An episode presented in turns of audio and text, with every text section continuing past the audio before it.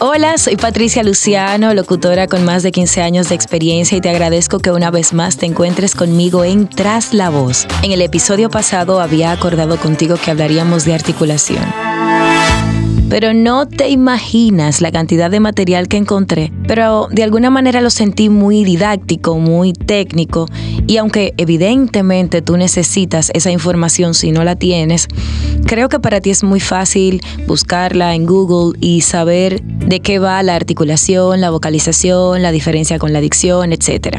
Lo que sí quise traerte, más que la parte teórica, es que tú escuches algunos errores de articulación y al mismo tiempo entonces darte algunos ejercicios que yo los haré desde este podcast para que tú puedas hacerlo en tu casa, pero sobre todo en tu vehículo si vas conduciendo. Yo suelo hacerlo así, me va muy bien porque aprovecho esos momentos en los que estoy a solas para ir ejercitando mi rostro, mi boca, mi lengua, el cuello. Hago ejercicios de respiración también en el vehículo.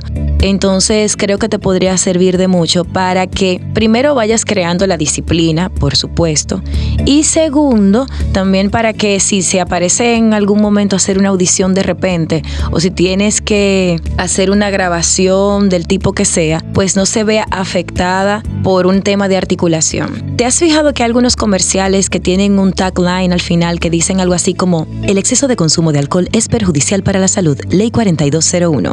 Parece que yo lo digo súper bien, y de hecho, como articulé antes de grabar el podcast, pues definitivamente me queda bien. Pero imagínate que yo a las 8 de la mañana intente decir eso. Sonaría algo así como el exceso de consumo de alcohol es perjudicial para la salud, ley 4201. Sonaría algo así. Tendría que hacerlo varias veces y entonces arriba de la grabación empezaría a estirar la cara para lograr hacer que las palabras se sientan y se entiendan. A mí me pasaba mucho, de hecho a algunas personas, no sé si será tu caso, por lo menos a mí me pasa, que algunas palabras o algunas combinaciones de palabras se me dificultan más que otras. E increíblemente las que a mí más dificultad se me dan a veces son las que tienen la letra D continuada. Por ejemplo, si yo tengo que decir 20% de descuento, yo tengo que hacerlo de manera consciente, porque fácilmente suena algo así como 20% de descuento, que el D ni siquiera suena como un D.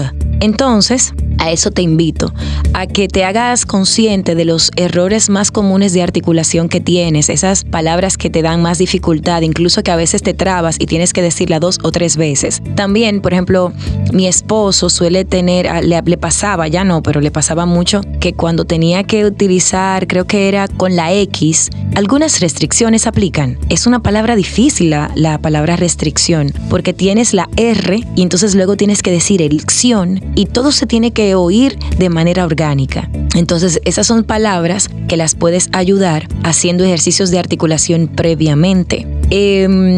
Pero continuemos. Hay otras palabras, por ejemplo, que también suelen darnos dificultad muchas veces cuando tenemos que mezclar inglés-español.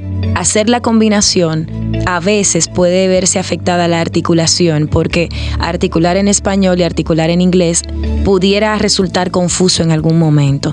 Pero si ya tienes tu cara relajada, tu cuello relajado, tu lengua relajada, va a ser mucho más fácil para ti llevar a cabo esa grabación y esa locución.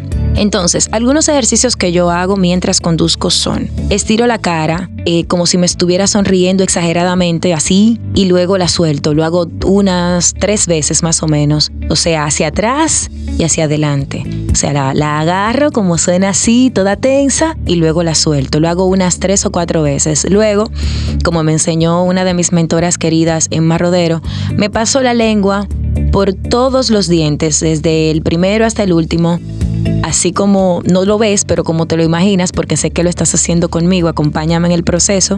Entonces lo haces también, al hacerlo varias veces, también ayudas a la lengua. También suelo reírme a carcajadas, exagerándolas bastante. Otra cosa que hago es y estiro totalmente la cara, luego exagerando cada una de las vocales. Luego hago un ejercicio que es como si fuera una ambulancia, ni no, ni no, ni no. Eso te permite, obviamente, trabajar no solo lo que tiene que ver con la articulación, sino también, pues ahí se involucran otros aspectos, pero definitivamente te ayuda muchísimo. Otro Otro ejercicio que hago para ayudarme con la articulación es es como tararear, pero ya haciéndolo desde, o sea, como si fuera con una canción, o puede ser con una tonada que esté sonando en el vehículo, porque eso también apoya bastante. Otros ejercicios que suelo hacer, ya no necesariamente de articulación, sino en mi vehículo, pues es que ando con una pajilla, sorbete, calimete, no sé dónde me escuches, así que te digo varias opciones para que sepas de qué te hablo. Entonces lo pongo en mis labios y voy soltando el aire por ahí lentamente. Ese creo que es más de respiración, pero igual te puede funcionar, porque de repente pasé de la articulación a otros ejercicios que me gusta hacer en mi vehículo, y entiendo que si eres como yo, que estás haciendo 1000 cosas en el día, probablemente hacerlos en tu casa te pueda costar un poco. Algo que me recomendaron mucho también es mover la cabeza de un lado, desde el lado izquierdo al otro, como si estuviera diciendo que no, luego, y hacerlo por lo menos 10 veces, luego desde arriba hacia abajo por lo menos 10 veces, y luego rotar la cabeza de manera circular, unas 10 veces para un lado y unas 10 veces para el otro. Luego puedes hacer, o sea, obviamente esos ya no podrías hacerlos conduciendo, pero también funcionan. Y creo que con estas recomendaciones puedes tener una mejor articulación. Ya escuchaste al principio cómo afecta una articulación a una grabación. Por más bueno que seas, por más profesional que seas y por mejor voz que tengas, si tu articulación no es la adecuada al momento de grabar, se nota, y el cliente te puede devolver un trabajo o puede no elegirte por algo tan simple como no articular.